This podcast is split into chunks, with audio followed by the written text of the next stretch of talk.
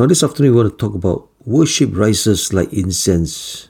Now, Aaron's is to take a censer full of burning coals from the altar before the Lord, and to handful and with and two handfuls of finely ground fragrance incense, and take them behind the curtain.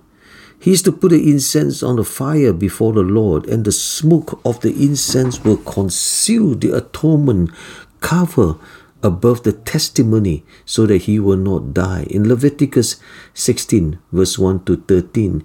Now, in the Bible, incense symbolizes worship. Jesus told a woman at the well, in effect, the Samaritans seek God on the mountains. The Jews seek God in the temple in Jerusalem. Yet, if you really want to come into God's presence, you must worship Him in spirit and in honest motivations in truth. That is John chapter 4, verse 19 to 24. Now, our fifth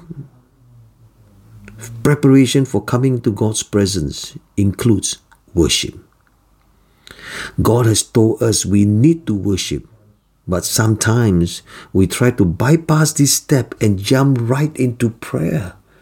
God tells us, honor my name first, worship me, he wants us to put some incense on the fire. Now, worship leaders are very important in the body of Christ because they prepare the way for the congregation to enter into the Lord's presence. Problems can result when the worship leaders' hearts aren't right.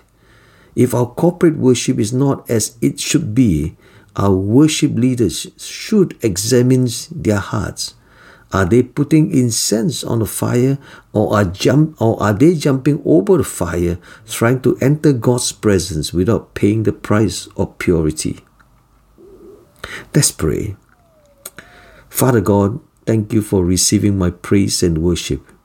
Your word says that you inhabit the praises of your people. Show me how to worship you from a pure heart. In Jesus' name, amen. Now, the thought is worship is a choice of the heart. Worship is a choice of the heart. God bless you.